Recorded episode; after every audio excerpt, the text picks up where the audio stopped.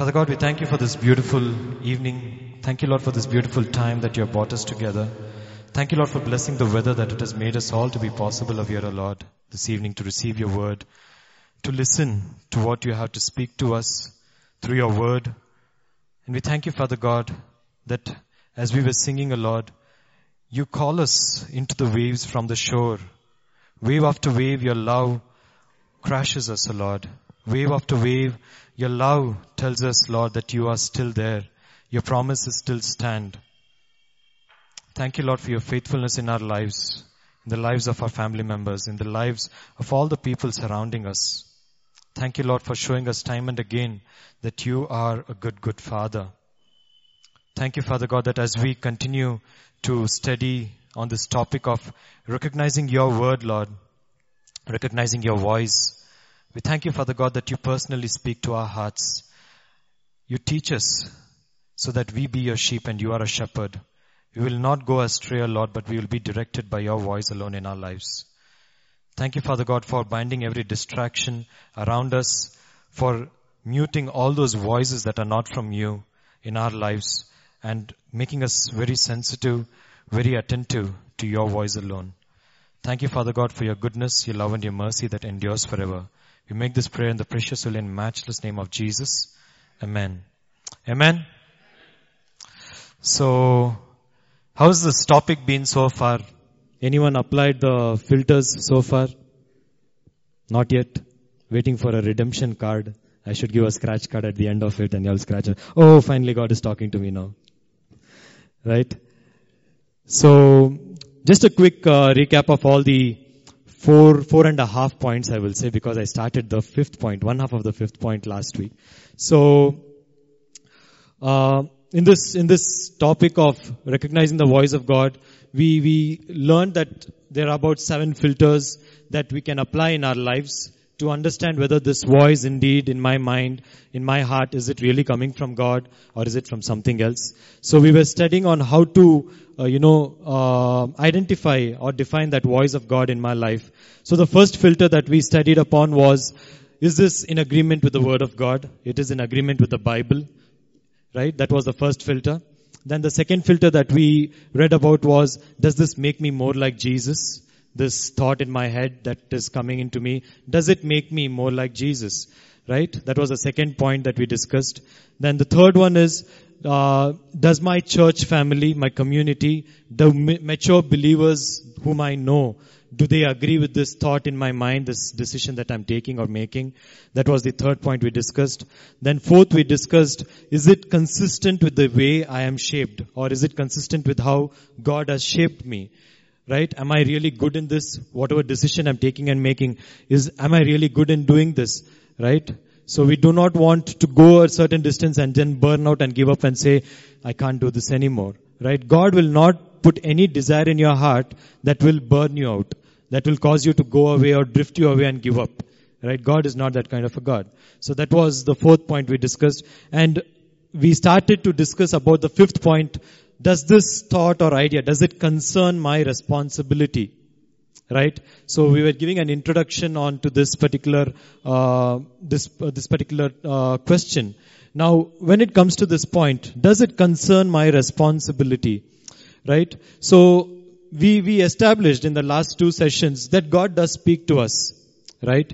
And I laid the foundation last week telling that God does speak to us and God also speaks to us about others as well about our friends. Maybe we are praying for our loved ones, we are praying for our near and dear ones, and God does speak to us. You know, there's this thing that this person needs to know, this person needs to do or change.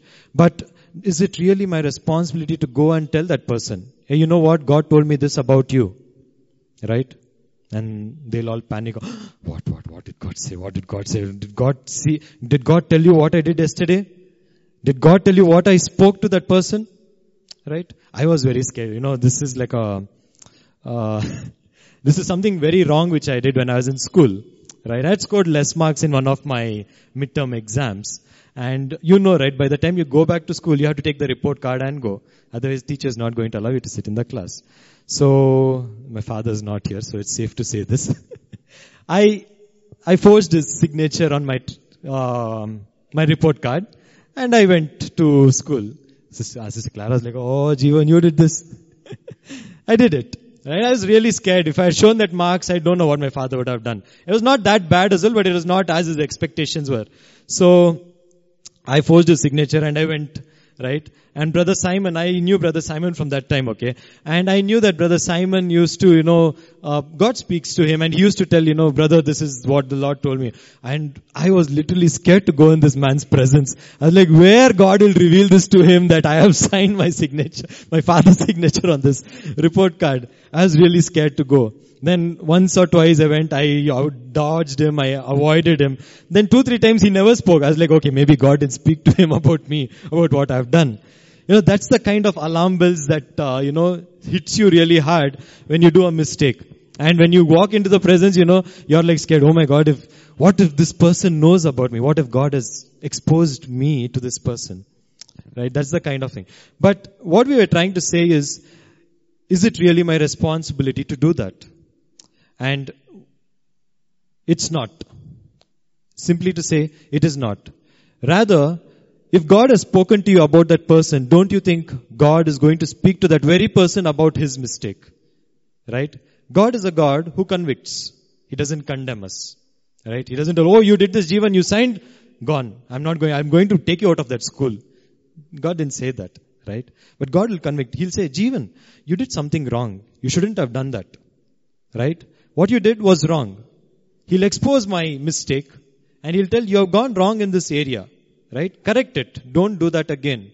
Right? And go and confess it. Tell your father that you have done a mistake. Right? And that's the key that we need to take. When God exposes or tells me or talks to me about someone, I need to pray about that person. I need to pray and tell God, God, just as you have spoken to me about this person, about this person, whatever he's struggling with, whatever he's going through, I pray that you speak to him. I pray that that person opens his heart to receive. We were singing, right? Open the eyes of my heart, Lord. Open the eyes of my heart. I want to see you. Right? It was just reminding me, don't we see God each and every day? When you open this book, you read, you're seeing. We say, right, in the Angelus, the word became flesh and dwelt among us. Right? The word became flesh. Jesus became flesh, dwelt amongst us. So each time I'm opening this book, I'm reading it, I'm in, encountering God. I'm speaking to Him. He's speaking back to me. Right? He's opened the eyes of my heart. I want to see Him. I'm seeing Him every day. If you are still thinking, Lord, open the eyes of my heart, open the eyes of my heart, He'll tell, go open the Bible first. That's enough. You will see me there and I will see you there. Right? We'll meet there. Right? In the inner room. So that's what we need to do. And that's what we started off, when we started this topic, we started off by telling, we need to start building a relationship with God. If I'm not in a relationship with God, it's just one way. I'm just talking, talking, talking to Him, and uh, I'm not receiving anything. My father's just no here. I done. There's something I need to confess to you childhood later. right? So that's that's the beauty of this this uh, this particular point. Does it concern my responsibility? Um, it doesn't. It's you're not under you're not bound by anything to go and tell. Hey, you know what? This is what God told me about you. You need to do this. No, rather pray for that person. Pray that they receive. Pray that their their ears are sensitive to God speaking to them. Pray that they start building a relationship with God, and that starts by them looking at us, but them looking at my relationship with God. We go by, by, you know, it's, it's a normal trend that we get influenced by celebrities, right? The way they dress, the way, how are they doing that? They just do something, okay. We were just uh, laughing yesterday with Blossom. Uh, something, you know, she was wearing a t-shirt and we were just making fun. It was uh, printed the other way around and we were like, you know, if it was anyone else, it's a fashion mistake. But if a celebrity wears it, oh wow, it's fashion. Right? If I just lame, if I am a lame person, if I wear something like that, hey, you don't know to read, they'll ask me. What kind of a t-shirt are you picking up? Right? But if someone who's a, of a celebrity status, if he wears it or she wears it, oh wow, it's fashion. I also need to follow that. I also need to do that. Right? I'm just trying to relate to this that if someone wants to see Christ, they have to see Christ in me first. Right? So you are the one who's an ambassador for Christ. You represent Christ on this earth. Right? So when someone has to see Christ, let them see it first in me. by my, the way I speak, the way I lead my life, the way I talk to people, the way I move about, do things, people have to see Christ in me. And that should make them uh, realize or, uh, you know, make them think, hey, I, I want to have something just like that person. I want to have a relationship with God just like this brother, like just like this sister. Right? And that starts with them looking my relationship with God. Right? And we see one, one beautiful example of, um, of Peter in the book of John chapter 21 verse 22. If someone can read it. John chapter 21, take it from 19, verse 19. This Uh, 18, go to 18. Okay, yeah, read from me. truly, truly, I say to you, when you were young, you used to dress yourself and walk wherever you wanted. But when you are old, you will stretch out your hands, and another will dress you and carry you where you do not want to go. Next. This he said to show by what kind of death he was to glorify God. This is Jesus speaking to Peter, okay? Continue. And No, no, go back, go back. 19. Yeah. And after saying this, he said to him, Follow me. Next. Peter turned and saw the disciple whom Jesus loved following them, the one who had been reclining at table close to him and had said, Lord, who is it that is going to betray you? Next. When Peter saw him, he said to Check, Jesus, check. Lord, what about this man? Next. Jesus said to him, If it is my will that he remain until I come, what is that to you? You follow me. Praise God. You know, Jesus is telling Peter the kind of death he's going to undergo and how he's going to glorify God. Right? And uh, he points to a disciple whom Jesus loved the most. Who Jesus loved the most? Which disciple? We are reading from his book only, right? The book of John. Jesus loved John the most. That's what it says. Right? And Peter looks immediately at John and says, Lord, okay, you told me about my death. What about him? Right? When God talks to us about us, we are like, okay, you told to me about me, but what about that person? What about him? You know, we point a finger and tell, Lord, tell me about that person also. So curious we are, no? And Peter is doing the same thing, right? When God, Jesus is telling to him about his death, he looks at John and he tells, what about him? How is he going to die? I don't want to die like this alone. I want to see him also. And look what Jesus says. If it is my will that he remains until I come, what is that to you? It's my will. What is that to you? You know, you call this the witty principle. W-I-T-T-Y. What is that to you? Witty. See, I told you now I'm getting better. It's witty. You know, people who are wit, you have that, right? See, Prashant is like, I'm witty, right? So when God talks to you about someone or tells you something, right? God will ask you also, what is that to you? Or you need to ask this question to yourself, what is that to me? Right? When God is talking to me about someone else, what is that to me? You need to ask this question. And when you do this, when you follow this witty principle, it saves you a lot of trouble. Right? Saves you a lot of trouble. Rather than you going and telling, brother, you're going to die like this tomorrow. God told me this.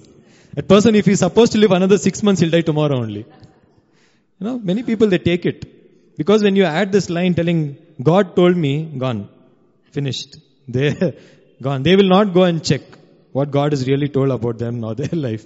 They will tell, oh, brother told, God has already spoken to brother, gone. I'm going to go tomorrow only. But God, Jesus is telling this to us. If I want to keep him, that is my, that is, that is up to me. What is that to you? Right? You follow me. You do what I've asked you to do. You don't worry about the rest. You don't worry about your neighbor or what I've told about that person. You do what I've asked you to do. That's what Jesus tells. That's what God the Father tells. And that's what we have to stop trying to be the Holy Spirit for someone else. Trying to be the God for someone else. You know, trying to be the mouthpiece. Right? God will definitely speak to them. God will definitely speak to them. Just like you, God loves them also. Right? God doesn't want any one of us to be left back here on earth. He wants everyone to be reconciled into His kingdom. Right? Yes, last night we had a wonderful time of worship, praise and intercessory worship. And this is what I was sharing upon. That many of us might be thinking, what is my ministry? Right? We have a wonderful worship ministry of here. We have people who come week after week sharing the word of God. That's their ministry. But we have this question in our mind, what is my ministry? What value do I add to the kingdom of God? Many of might be thinking, Lord, how do I add value to your kingdom? By doing what? And that's what he beautifully teaches us, not going out there, I'll just cut it short. Beautifully teaches us, when you go back home, just read on this from 2 Corinthians chapter 5, verse 10 onwards. Right? He beautifully tells us that each and every one of us has been given a ministry of reconciliation. Right? God wanted to reconcile us, to take us back into His kingdom. And He did that by sending Jesus into this world. Right? All of us had gone astray. None of us on this earth are without sin. All of us have missed the mark. We have all gone astray. We have all sinned. And that's when Jesus comes into the scene and He became a sin offering for my sins. Right? He paid the price for me, as we see out there on the cross. He paid the price for me. He became my sin offering. And through what He has done, today, as we were singing in that last part, right? He opened, He opened heaven so that I could enter it. He opened heaven so that I can enter it. And that's what each and every one of us have been given this ministry of reconciliation. Now if you're thinking, what is this ministry? Just like Jesus opened the doors for you and for me, there are many out there who do not know it. Right? And it becomes my ministry to bring people back into the kingdom of God. Now, I'm not telling that you have to go and preach a sermon to them. Like we were just discussing a while ago, your lifestyle itself is sufficient. People see Christ through you. The love that you give them, the way you speak to them, the way you respect, honor them, that's how they see Christ in you and that's how they are reconciled to God's kingdom. Right? So that's what we have to do. Right? And that's what, you know, when you, when you go by the Witty principle, when you are praying about someone else, God is telling, hey, you know what? I'm talking to you. Are you listening? I'm talking to you. You listen, right? If I'm telling you about a specific area, it's about you. It's not about your neighbor or anyone else, but I'm talking to you about you, right? So don't worry about your spouse. Don't worry about your children. Don't worry about your uh, neighbor in your ministry or whom you're very close to. I will talk to them. I will set things right in their life. There's a time, there's a place for it. I will do that. But right now, I'm talking to you and I want you to listen to me. That's what he says. Right? When you go by this. Just like he said to Peter over here. If I want to keep him, I'll keep him. What is that to you? You follow me. You follow my commands in my word and I'll set things right. And that's where he encourages us, you know, not to judge people, not to be judgmental. We might know the mistakes that they are doing in their lives, the sins that they are doing, but God has not ever called us to judge people. He never does it himself. He's a righteous judge. Yet he does not do it. He waits patiently, waits patiently to reconcile us back. And that's what he encourages each and every one of us to do. Don't judge people. Don't be judgmental about people or how they, how they are. Rather, love them. Love them and help them in their times. Pray for them. Get down on your knees when you know that someone is going through a problem. Get down on your knees and pray for that person. You know, there's no greater help than doing that. You know, that's the greatest thing that you can ever do.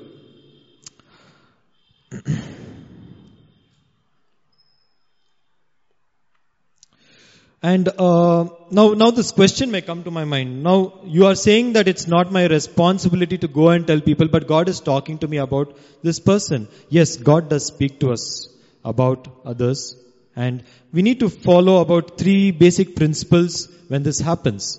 Now, first thing is, like we said, when God speaks to you about another person, get down on your knees, pray that God speaks to that person directly, and that person comes into agreement what God is speaking to that person okay, about his area, about his life, right? God wants that person, God wants to build that relationship with that individual. So pray that, you know, that happens. That that person be more receptive. He opens up his heart and be more receptive to what God is speaking to him. So pray about it. Second thing is God can speak to you as a confirmation what God has already spoken to that person. This happens many a times between me and my father. We, we happen to take a topic, we start discussing, and it goes on. You know, I start giving him quote after quote from the Bible, and then he gets like, oh my god, oh my god, this fellow, where is he taking, where is he taking? But it's happened so very often that the next day, you know, when it happens, this happens usually on Fridays, you know, Friday, Saturday, Sunday, when we have to come for these meetings, no? People can relate right? When it's, when you have to come into the presence of the Lord, that's when the challenges and the tests are very strong, right? And this happens, you know, usually at that time.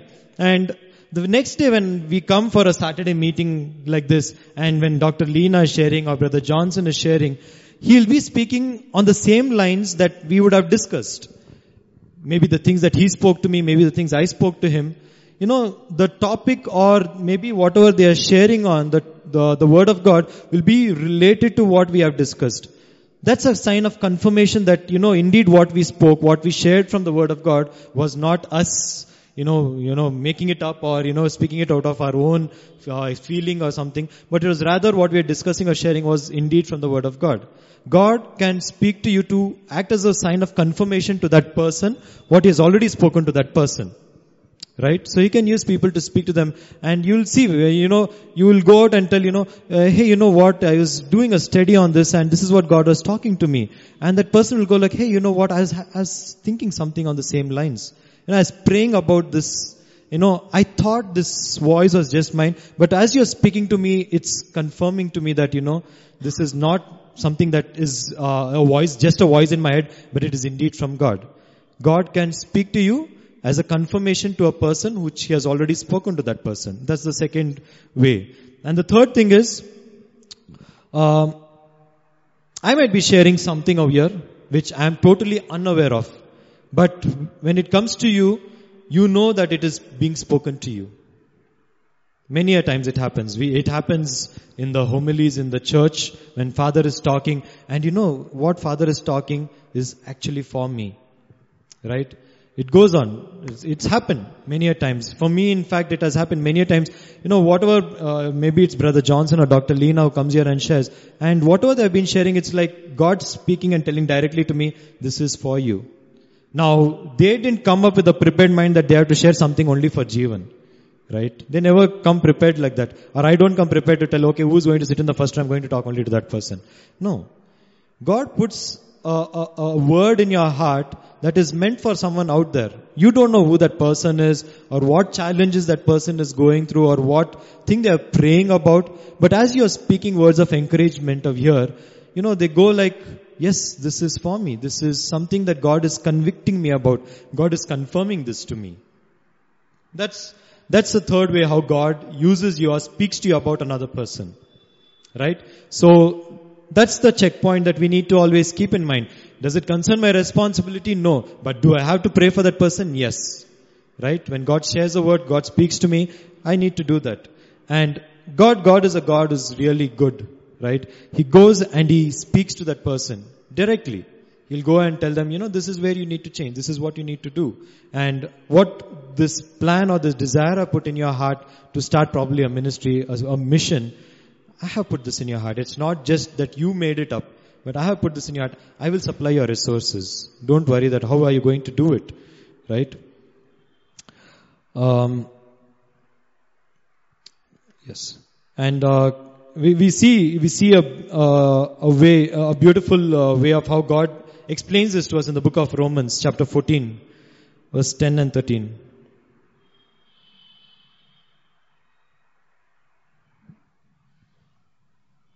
Romans 14:10. Yeah.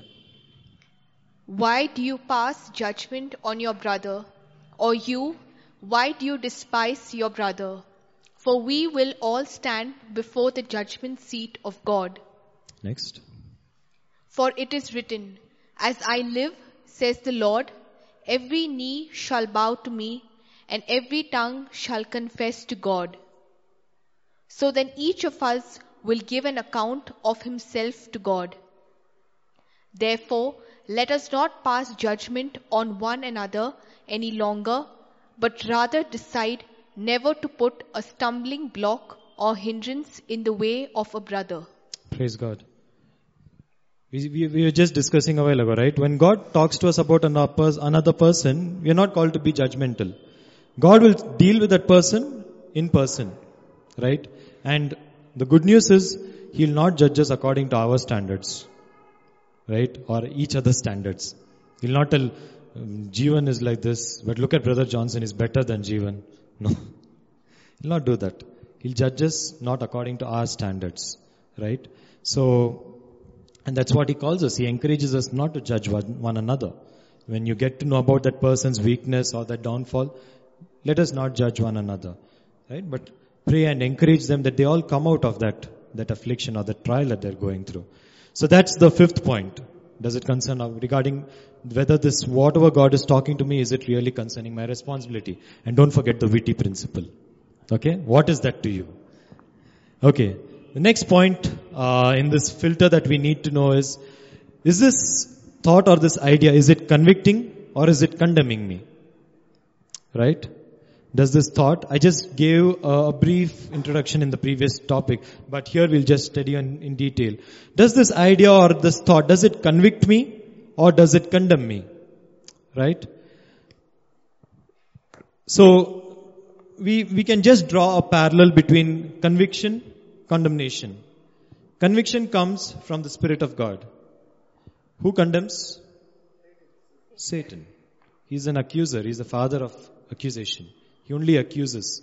Right? So Satan condemns, but God convicts. Like I was just telling, if I did a mistake, if I did something wrong, the Spirit of God will expose it to me and tell me, you have done wrong in this particular area, which is not right. You need to change this part of your life. But when it comes to condemnation, this is how Satan will tell me, Jeevan, you, you did this.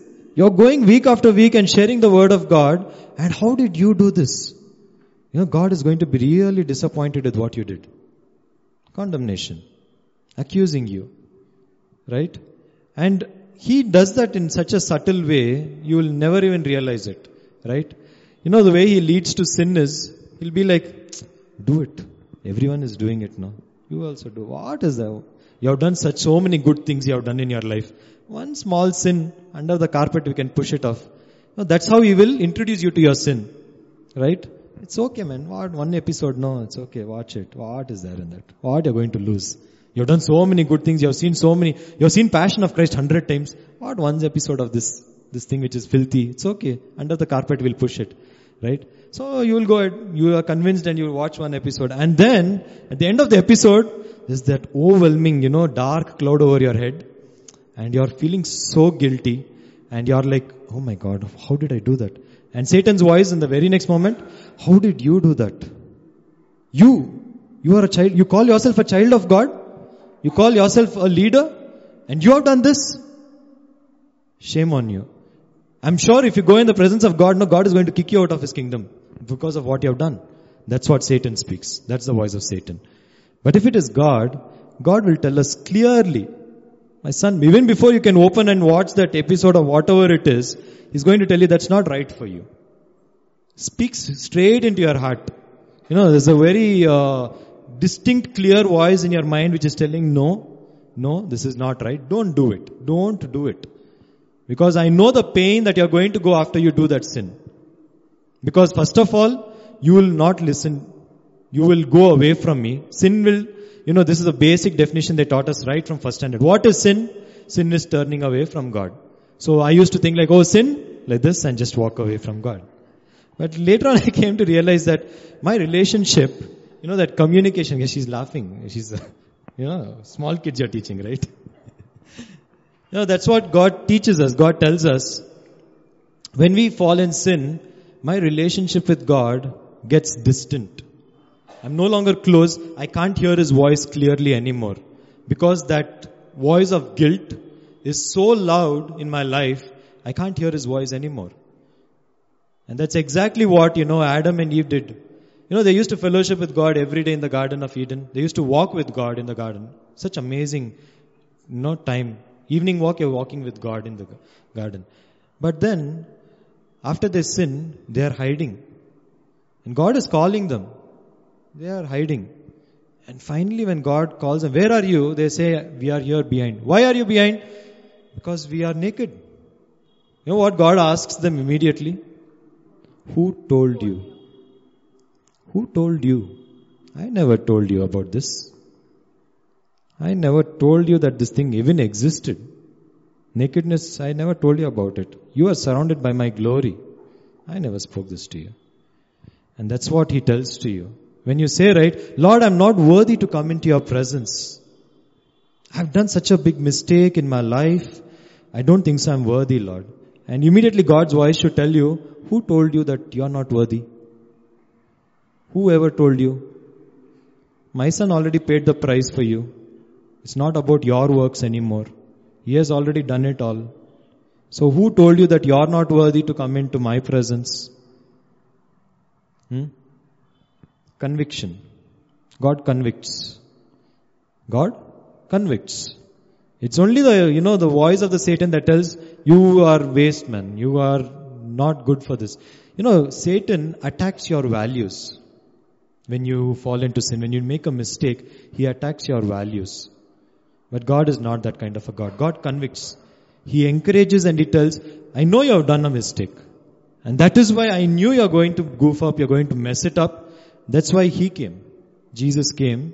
So that when we fall into sin, I immediately don't go into a shell and disconnect myself from God, but rather that is the moment you need to go into His presence and say, Lord, I missed the mark. And God tells you this beautifully, you know, just like He said the, to the woman uh, who was being condemned, right? People wanted to stone her to death because she was having an illegal relationship with men, right? And they and they told, we caught this woman in the act of adultery. So according to the law of Moses, we need to stone her to death, condemning. And what does Jesus do? Busy writing on the floor, something in Aramaic. And he tells, who among you has not sinned, let him be the first one to throw a stone upon her. Okay? So first the elders go, then everyone go, then no one is there except Jesus and the woman. Now Jesus convicts the woman. He tells her, he makes her understand her lifestyle is not good. It's not good. He convicts her. He tells her, no one, no one condemned you over here. No one accused you. All your accusers, where are they? No one threw a stone against you. She says, no Lord. And he says, neither will I.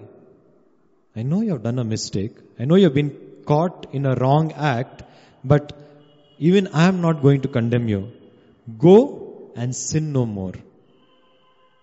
Go and sin no more. We should not use this conviction of God as an excuse to keep on sinning. Oh, it's okay, I can sin. God will convict me tomorrow. Let me do another sin. No. That's not what God is telling of here. God is telling He'll expose my sin to me and He will tell me, don't sin again. I'm inviting you back into my kingdom so that I don't want to lose you. I don't want to lose you. I don't want to lose anyone. I've filled you with so much. I've invested so much in you. I don't want to lose you. I want you to rather bring glory to my kingdom. Right?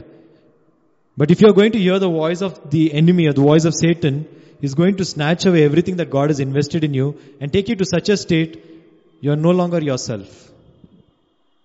So you need to be very, very careful of what you, um, what you hear when you, when you miss the mark, rather than being led into a overwhelming shadow of guilt.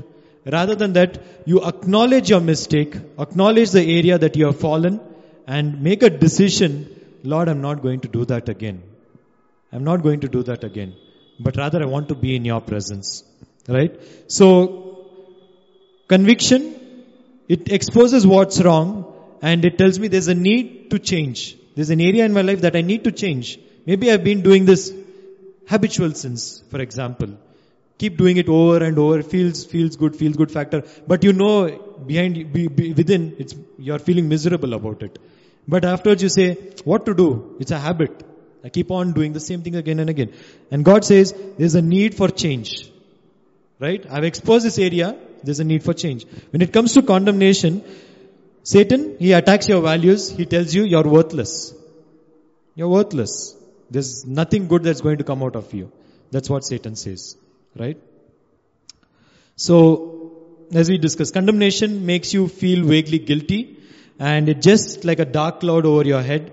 You feel bad all the time saying, I'm worthless, I'm useless, I'm nothing. That's what condemn, uh, condemnation leads you to do. Doing the self-talk. Right?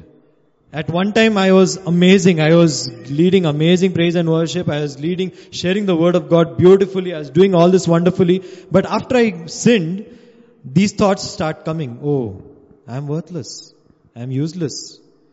I'm, I'm such a double, uh, two-faced person. All these things that comes from the voice of condemnation.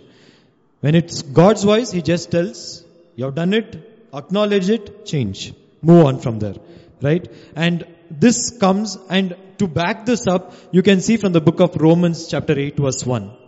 God assuring us that condemnation doesn't come from Him. Romans chapter 8 verse 1. There is therefore now no condemnation for those who are in Christ Jesus. All of us are in Christ Jesus. All of us born in Christ Jesus. So what is he saying? For those who are in Christ Jesus, what? There is no condemnation. Right? So, go by what the word of God is telling you about you. Right? Don't be confused or being misled by all these voices. We do mistakes. I totally agree. But that shouldn't be a, my excuse to just drift away or go away from God and stop doing what He's asked me to do. Or stop doing what He's invested in me to do. Right? So, don't. Don't ever give the enemy even a foothold of chance to come in and say that I'm worthless. No. He is, he is no one to decide who I am in Christ. Right? Satan is no one to decide that. He has already, God has already said over there in His word, there is no condemnation for you because you are in me. And my son has paid the price for your condemnation. He's already paid the price. It's already done. So none of us are going to pay something that has already been paid for, right? Doesn't make sense. Right? Can we go to uh, Romans chapter, sorry, Revelations chapter 3 verse 19. And this is what God is telling. First we established from Romans 8 verse 1 that there is no condemnation from God because for those who are in Jesus Christ. Revelation chapter 3 verse 19. Those whom I love, I reprove and discipline. So be zealous and repent. What is he saying? Whom, those whomever I love, I will reprove. In other words, I tenderly love them and I tell them their faults and I convert and discipline. Right? So be earnest and repent. When I'm telling you about the wrongs in your life, be, have the sincerity to repent, to change, to change your mind about that, to make a decision to walk away from that area. And I'm talking to you about it. Because he's repent, he's disciplining me. Why? Because he loves me. Right? He's not accusing me and telling no ticket for you in heaven now. No. He loves me. And he wants me to be in his kingdom. That is why he's telling change. Be, uh, be receptive and change. Right? And, and that's what he's giving us, right? He's giving us a solution to our problem. God is giving a solution to my problem, right? And, uh, when I am, uh, when I am convicted, conviction doesn't last for eternity. What does it mean? When I, when God convicts me and I make a decision to change, that's it. That feeling of guilt is no more there. You know, I'm a new being in Christ now. I don't feel bad about it anymore, about the mistake I've done. Because I've made a decision now to pay attention to what God has told. God has exposed this area to me and I have made a decision to change that area of my life. So when I walk away from that, I'm no longer living in that shadow or in that cloud anymore. Right? There's light shining upon me and I don't have to be guilty anymore. Right? Whereas in condemnation, it keeps coming back, coming back, coming back. And by that coming back, my distance, my relationship with God gets farther, farther and farther. Just keeps going, drifting away. Right? And uh, you can you can relate this to an example of a courtroom, right? When someone does a mistake, they are in a courtroom. There are two stages out there, right? So first, the person who comes, who is representing you out there, he comes and he tells you that uh, this is an area that uh, this person has done a mistake, right? So they put down all the points that is for you, that is against you. Then you are convicted and then you're condemned. You're convicted for your mistake if you've done a mistake, and then you're condemned. Condemned for a sentence of uh, life term or to be hanged to death, whatever it is. When it comes to God's system of His courtroom, there are three parts. First comes the conviction, right? He exposes, he tells, okay, this person has done this mistake. He has done this mistake. And, um, the, the feeling that I've done something wrong, I know I shouldn't have done. This comes to that conviction in God's courtroom. The second part is, there's good news over here, right? The good news is, Jesus takes my condemnation. In the courtroom, I am condemned for my mistake, right? But in God's courtroom, Jesus is condemned for my mistakes. Jesus comes over there and he tells, whatever mistake this person has done, whatever mistakes Jesus, Jivan has done, I take it upon myself. I am taking it upon myself. That's, that's God's system of judgment. Jesus died on the cross because He loves me and He took away my condemnation. And the third is, when I recognize that I am forgiven, then I am set free. That's the third part. Isn't that awesome? Right? In God's courtroom. Which courtroom all of us want to be in? Amazing, no? But that's, that's the thing. You acknowledge, you pay attention to what price he has paid. Right? And like I said, once you acknowledge it, that you have been forgiven, you no longer live in that guilt. You are set free. Right? That's, that's the beauty of it. And, uh, now, now it's up to me.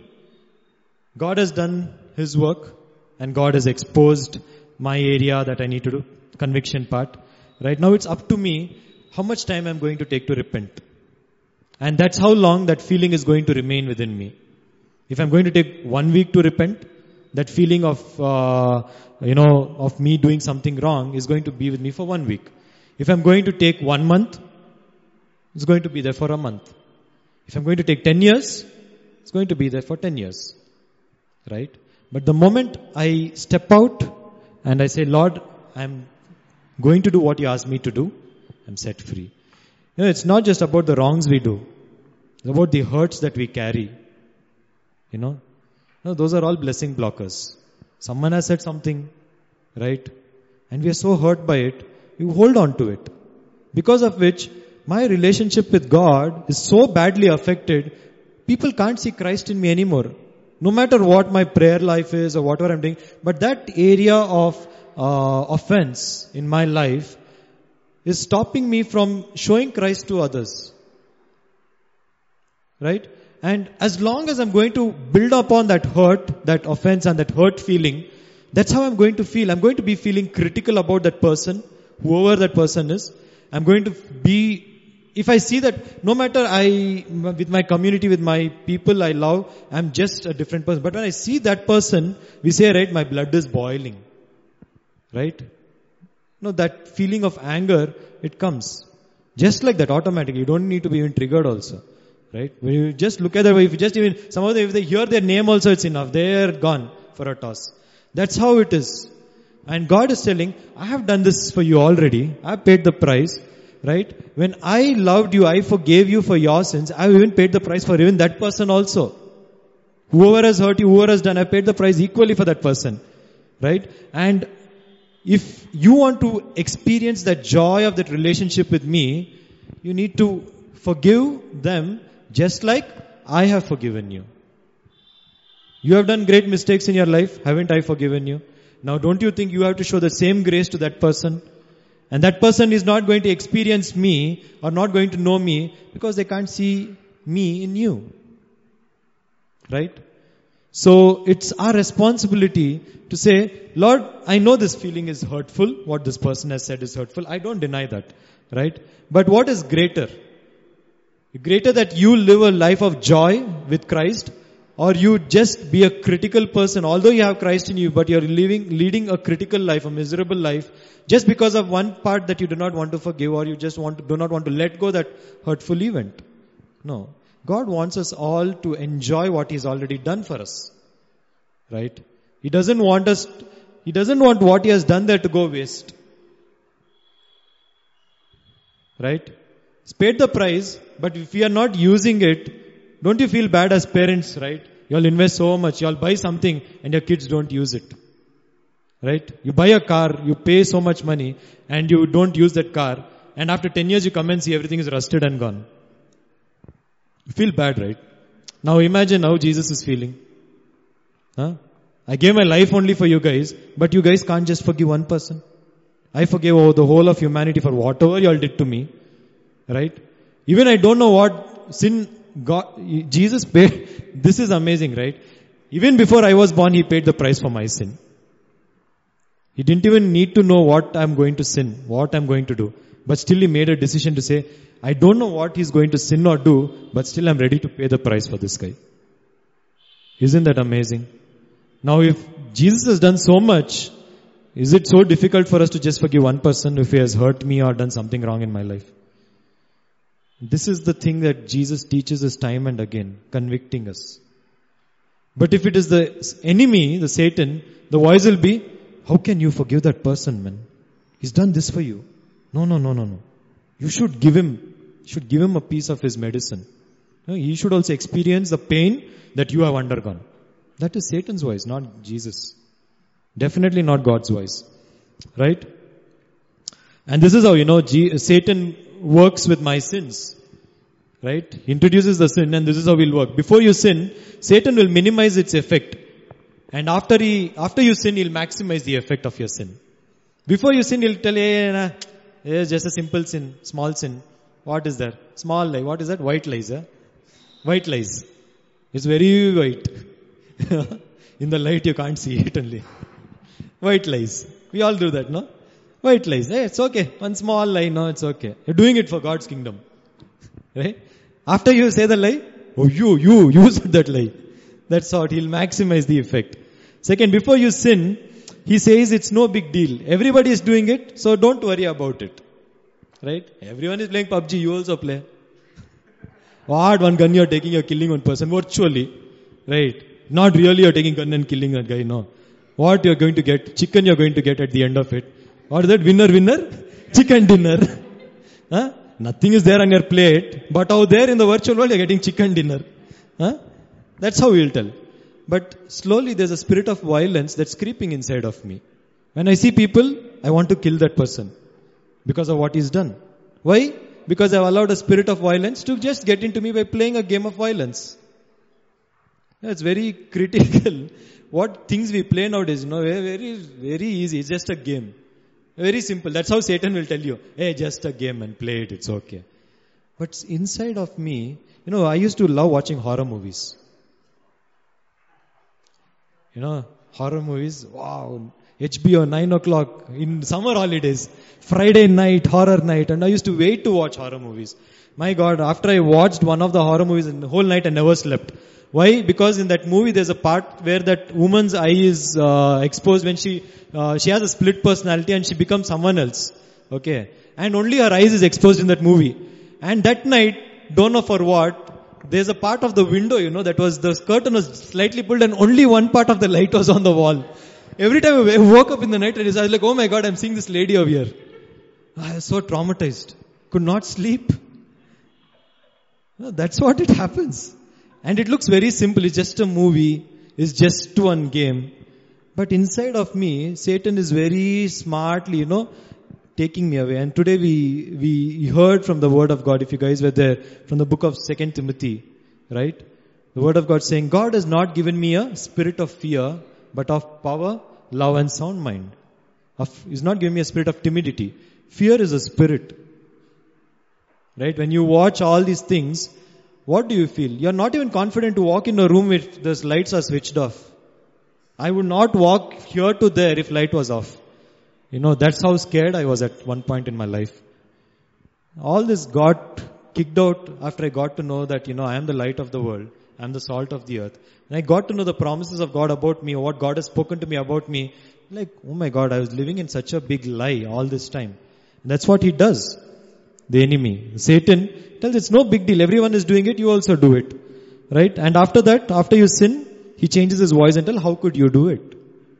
And, and he'll tell you, you are, you call yourself a Christian, huh, after all this. Attacks your value. Right? So don't give in to that voice. If you're being hearing these voices constantly that you're not worthy, you're not uh, loud enough, you're a useless person, go and see what God is telling you.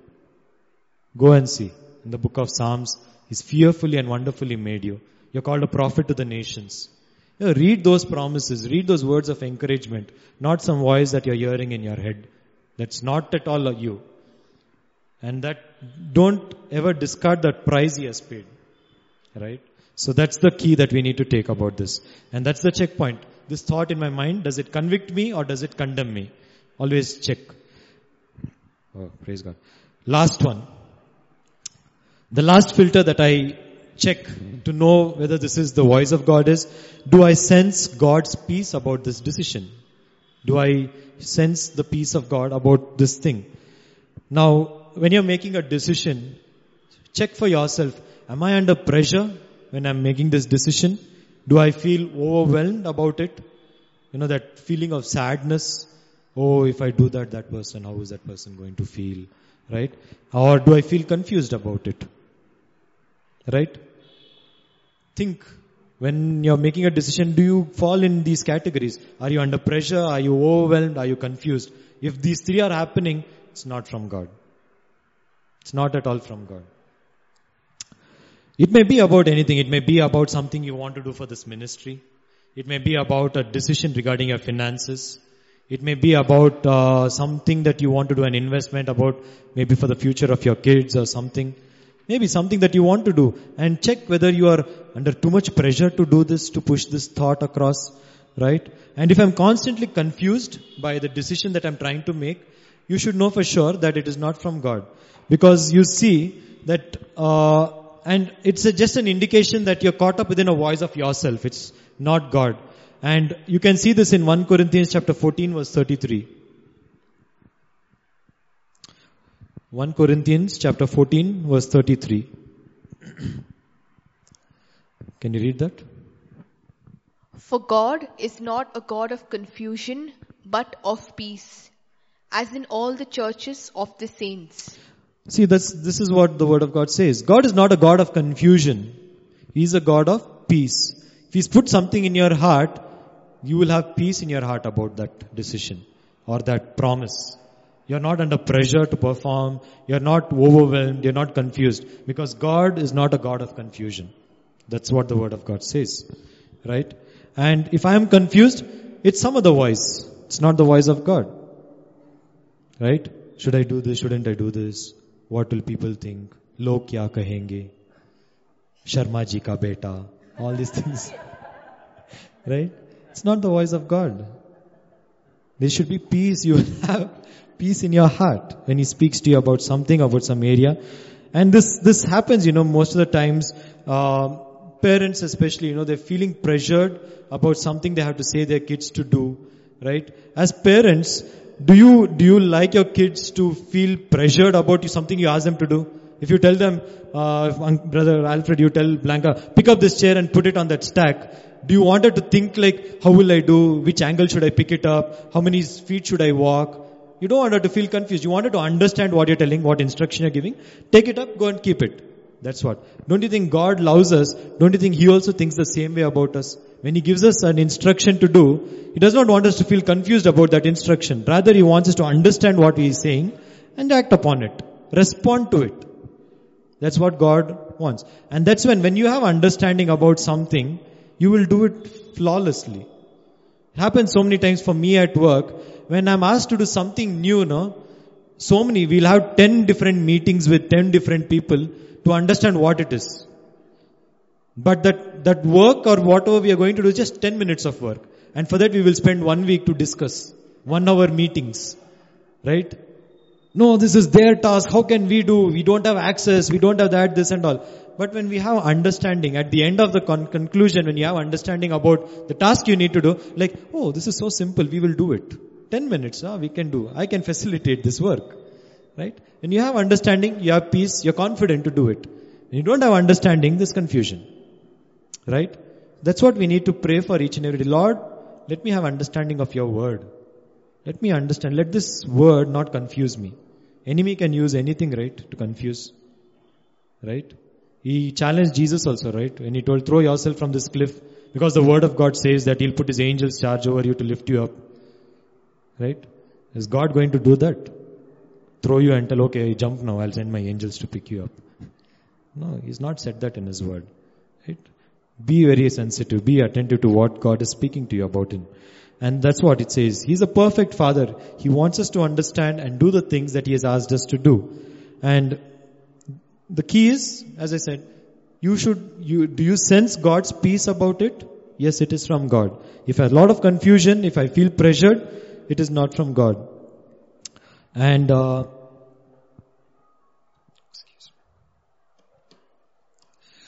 Satan, Satan, you know, he, he drives us compulsively. Any of us have any OCD over here? So Sharon has. She was like, hey, I have brother. All are acting like saints. Huh? I have OCD. What is OCD? Huh? Eh? Obsessive compulsive disorder. Huh? If I want the fork and the spoon to be on the left side of the table, it has to be on the left side only. It should not be on the right side. Plate has to be flipped only. Only while doing dinner it should be this way. Huh? I should put only two and a half spoons of salt because that's what the recipe told. Huh? OCDs. We have that, right? I should wear red on Monday. Tuesday I should wear green. Wednesday blue. Because that is how I am. huh? Color coding. All have that OCD. And this is what Satan will use for his advantage. Right? Put you under pressure. Oh, if you put green today, gone. Your day is gone for a toss. Today is Monday. Today is red. How did you wear blue? Right? Gone. He'll drive you with, you know, so much compulsion, you know, compulsive behavior. You're like, oh, if I do this, gone. My day is gone. For me, when I start my work, I should open all the tools in an order. That's the way I work. First one, my instant messenger tool should open, then my email should open, then Excel sheet, then the ticketing tool should open. If anything goes this side, that side, gone, my day is gone for a toss. Oh God, where is this? Where is that? Where is that? No, and I'm put under so much pressure, stress. You know, God is speaking to me right now about this thing, telling me, you know, this is what, how Satan drives you at pressure, under pressure at your work. No? If you don't start in a perfect way, the entire day is gone for a toss. Right? But God is a God who will draw you. He'll not drive you, but He'll draw you with compassion. He knows the challenges that I'm going through at work. He knows that I have opened Excel sheet before the instant messenger, but He will draw me with compassion and tell, it's okay. I will blink that thing for you to see the message. It's okay. Excel sheet. I will put an icon or there that you know that it is an Excel sheet. Right? That's how God is. He'll draw me with compassion. Satan will use it. He'll use my compulsive behavior to drive me crazy. To do the, you know, and because of that, I'll show it on the people around me. Right? I start yelling at people, shouting at people, because things are not in order the way I want it to be in order. So everything, everything goes for a toss around people. And people will think, you know, what's wrong with this guy? Only one Excel sheet is opened second and instant messaging tool is opened first. Why is he acting mad? right? That's how it is. That's what Satan does. He put, he makes me anxious. You know, I'm that anxious feeling, right? Oh God, what next? What next? What next? No. And let's see what the word of God says in the book of Philippians chapter 4 verses 6 to 7.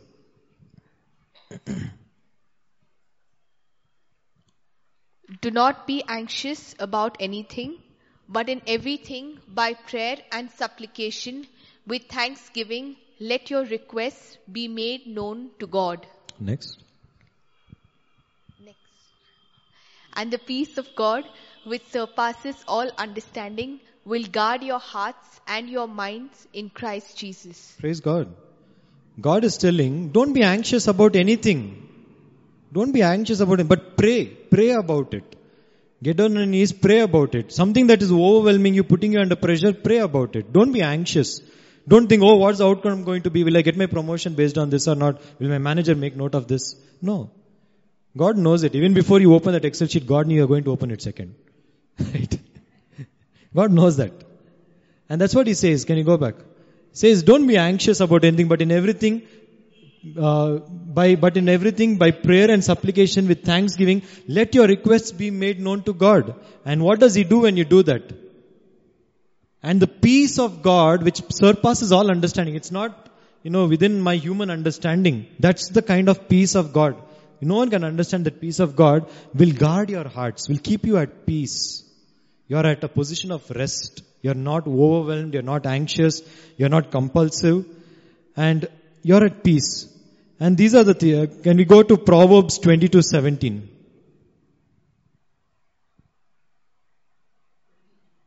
Yeah, Proverbs chapter 22, verse 17. Incline your ear and hear the words of the wise, and apply your, knowl- your heart to my knowledge. Awesome.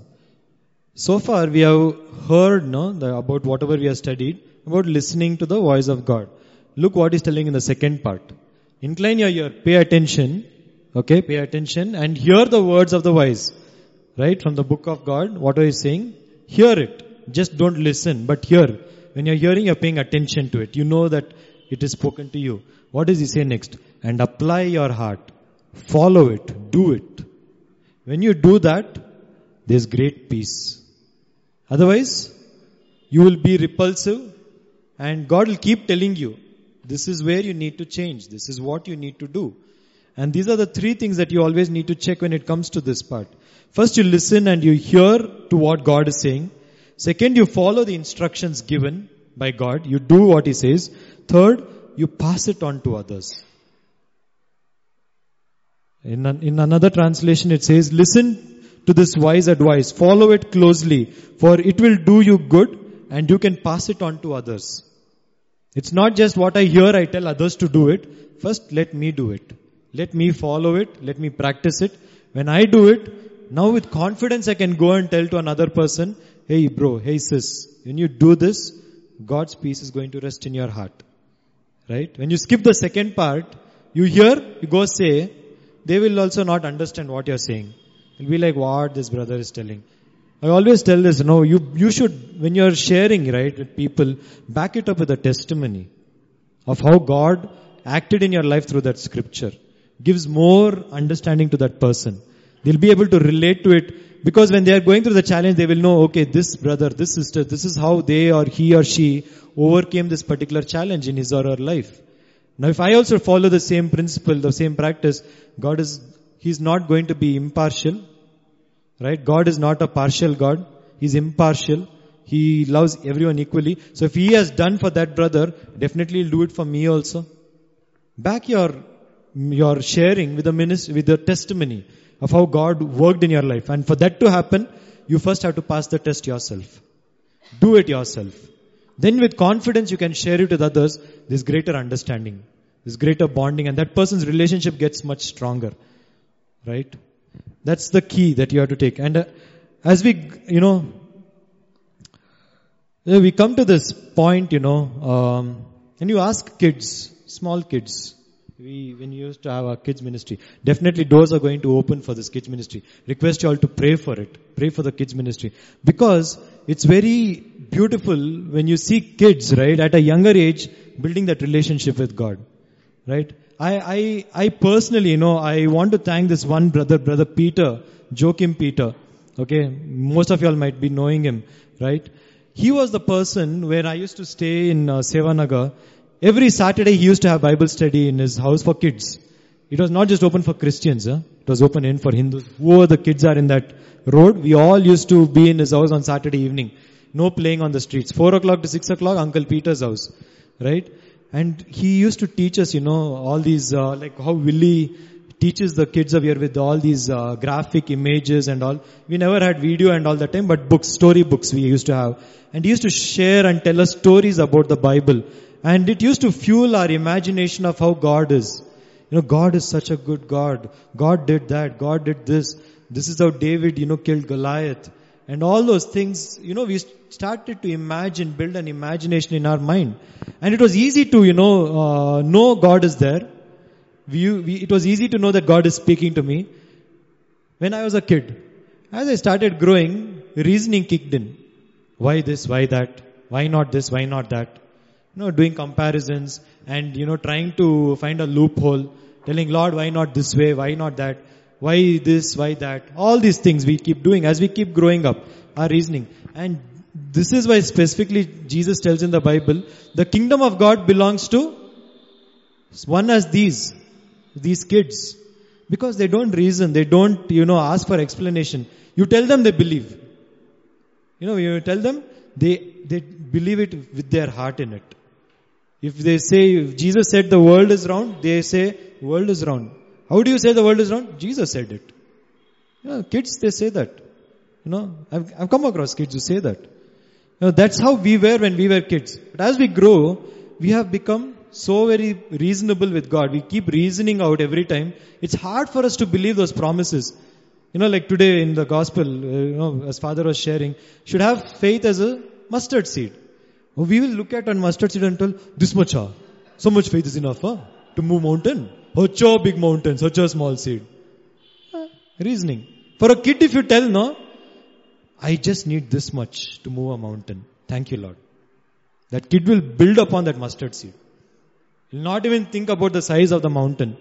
Jesus told me, size of a mustard seed, I should have faith. I'll just do that. I read this beautiful story of this kid who uh, goes to buy a miracle. You know, his, uh, I don't know, a brother or a sister is in the hospital and uh, parents don't have enough funds to operate on the kid, right? And um, the doc- when the parents are talking, the doctor tells to the parent, only a miracle can save this child. You know, and this brother goes to the hospital and uh, tells the pharmacist, gives whatever money he has, some coins and everything he gives, and the the shopkeeper asks or the pharmacist, "Ah, "What do you want?" And the kid says, "I want a miracle, because only a miracle can save my sister." That's how the child, such an innocent child, believes. He just takes the word of the doctor and goes and tells, "Please give me a miracle for this much of money." Right? That is how God expects us to be as kids. You know, have a pure heart, just like a kid. When he's given a promise, hold on to it like a kid.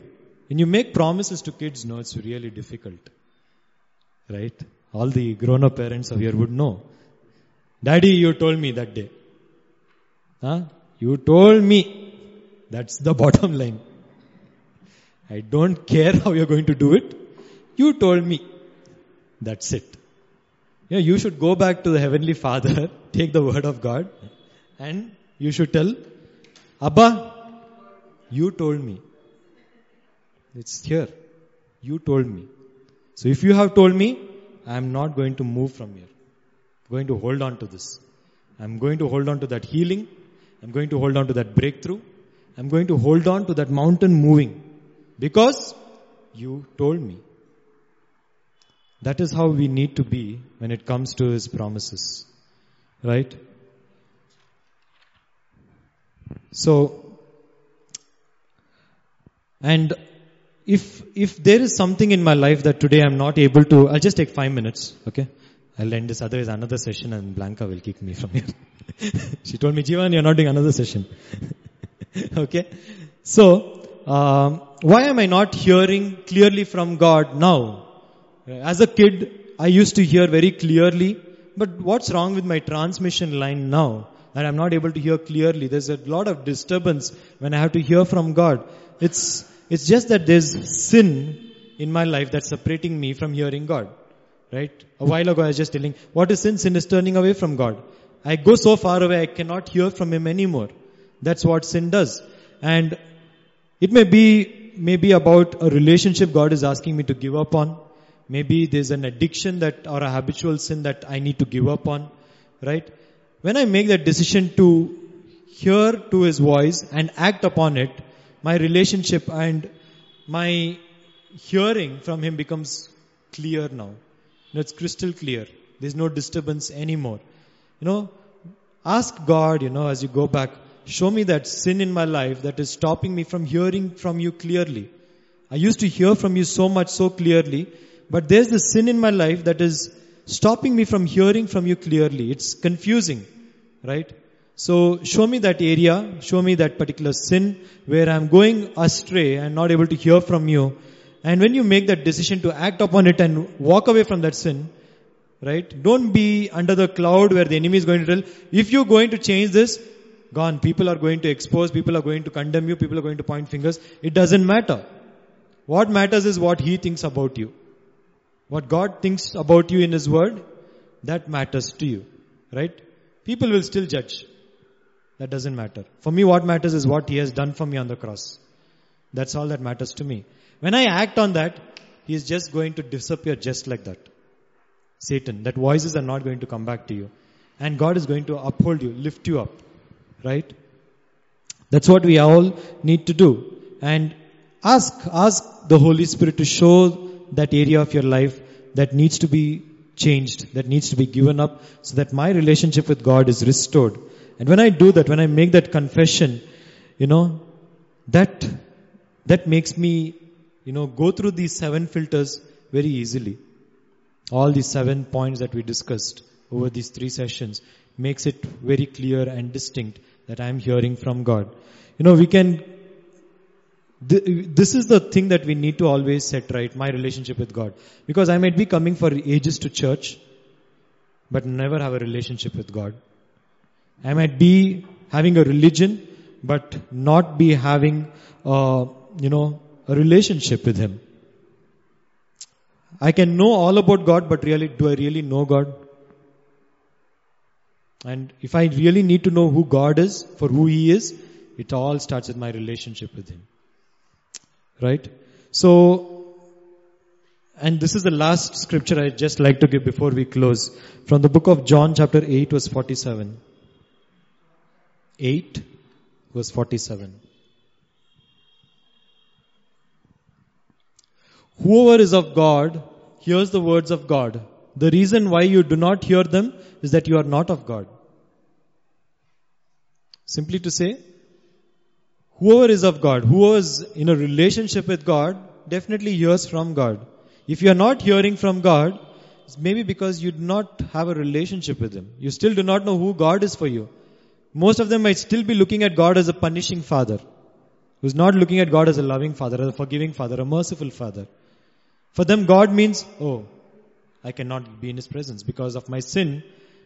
I cannot be in His presence. No. If that was the case, why would He send Jesus? To reconcile us back. Right? So you start getting to know God. And if you are having this thought in your mind telling that I've never heard at all from God all my life, get into a relationship with Him. It's awesome to hear from Him. It's really beautiful to hear from Him what He's saying to you. And it's definitely not going to lead you in any paths of destruction. It's going to lead a life uh, into a land of prosperity itself when you hear from Him. Right? So, can we all bow down our heads, just close our eyes? And for those, you know, just making a small prayer for those who are in that stage of your life where you're saying, I have never been in a relationship with God. I have not ever heard from God. Father God, I thank you so much, Lord, that through this wonderful sessions, Lord, you have taught us time and again that you long, you long to talk to us. You long to speak out to us and you long for us to hear what you're speaking. Thank you, Father God, for showing those areas of my life where I need to make a change. I need to bring about a change so that that relationship with you is restored. Father, you never left me. Right from the beginning, you are always with me. You continue to be with me. Because that's what your promise says. You never leave me. You never forsake me, Lord. And today, if I'm not able to hear, it's maybe because of the sin in my life to which I'm not able to hear you. And today, Father, I make a decision, Lord, to come to you. I make a decision to give up on all those areas of my life that is stopping me or blocking me from hearing your voice. Thank you, Lord, for giving me the strength to give up on those areas. Maybe that addiction, maybe that, that person who has hurt me. Thank you for giving me the strength to forgive that person. Because Lord, I do not want to compromise my relationship with you because of this part of my life. Thank you, Lord. Thank you, Father, for that wonderful love that you have shown unto me and for reassuring me and telling me that you care for me, you love me, you, you convict me and you tell me that it is better to be in your presence rather to, than to be away from you. Thank you, Father God, for this time and for this wonderful topic that you have taught us, including me, Lord. That how I can practically apply this in my life so that I can hear from you. And Lord, I pray for all those brothers and sisters, those who have been hearing from you, those who have been praying unto you. Lord, I pray, Lord, that as you speak to them this week, today, maybe tonight, or in the week to come. Father, I pray and I declare, O Lord, that their hearts be receptive. That Father God, that whatever you're asking me to do, I do it. I don't reason it out. I don't try to, uh, you know, negotiate with you about what I'm, whether should I do it or not. Lord, when you have spoken to me about it in my life, in your word, thank you for giving me the strength to just do it. And in everything, O Lord, I thank you that your peace fills my heart. That I'm no longer under pressure, I'm no longer anxious, I'm no longer under stress or pressure, but I'm under your peace. I'm under your rest when I do what you ask me to do. Thank you, Father God, for blessing every brother and sister of yours who has come and received this, O Lord. I thank you, Father God, that as they go back home, I thank you, Lord, that they will ponder, they will think about these things that you have spoken to them. And I thank you, Father God, that you give us the strength to apply it in our lives and to see the results of it, the fruits of it in our lives. Thank you, Father God, for your faithfulness, your goodness, your love and your mercy that endures forever. Father, we give you every praise, we give you every glory, we give you every honor. In your precious holy and matchless name, we make this prayer, Lord Jesus. Amen. Praise the Lord.